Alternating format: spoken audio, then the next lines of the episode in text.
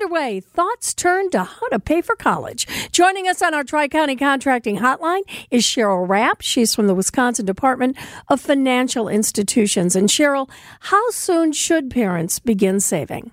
You can actually open an account at any time. The earlier you start saving, the more time your money has to actually grow potentially and benefit from compound earning. What's the maximum you can contribute in a year? $5,000.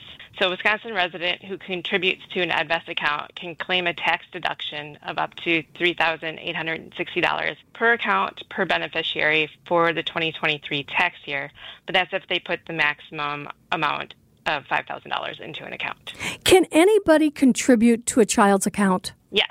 Anyone can contribute to a child's account. It doesn't have to be the account owner. So, for example, a grandparent, aunt, uncle, family, or friends. And we make it actually really easy to do that. We have a platform called UGift.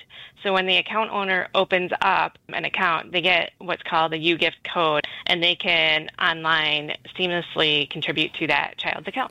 And once that child is old enough to have a job of their own, can they also contribute? They can contribute into their own account. We recommend this child and student help when they actually get a job to put some money into that account too. At what point can you start taking money out of the account? We do the 365 day rule. So when money's put in, you have to wait 365 before you can actually take money out. You can withdraw funds at a variety of different higher education as long as it's an accredited school across the U.S. and even some abroad, public school, private colleges, university, technical, trade, community colleges, and actually apprenticeship programs. There's no expiration date of when you need to use the money or pull the money out, as long as it's for education reasons. So it can pay for the big ticket items like your tuition, room, and board, but it also pays for books, fees, if you need a computer, as long as education related. Additionally, the funds can be used for K 12 tuition up to $10,000 a year, or it can actually pay back student loans up to $10,000 over the lifetime.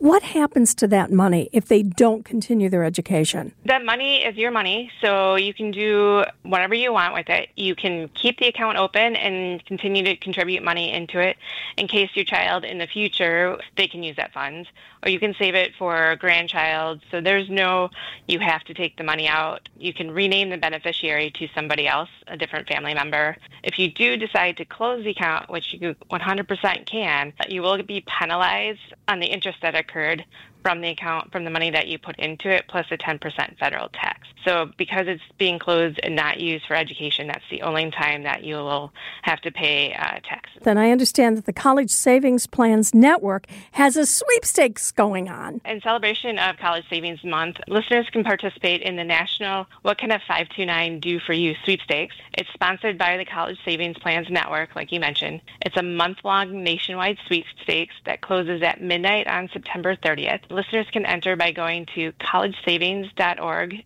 slash sweepstakes, and they can complete the entry form for a chance to win one of nine $529 contributions into either a new or an existing 529 account. There's no purchase necessary to enter or win.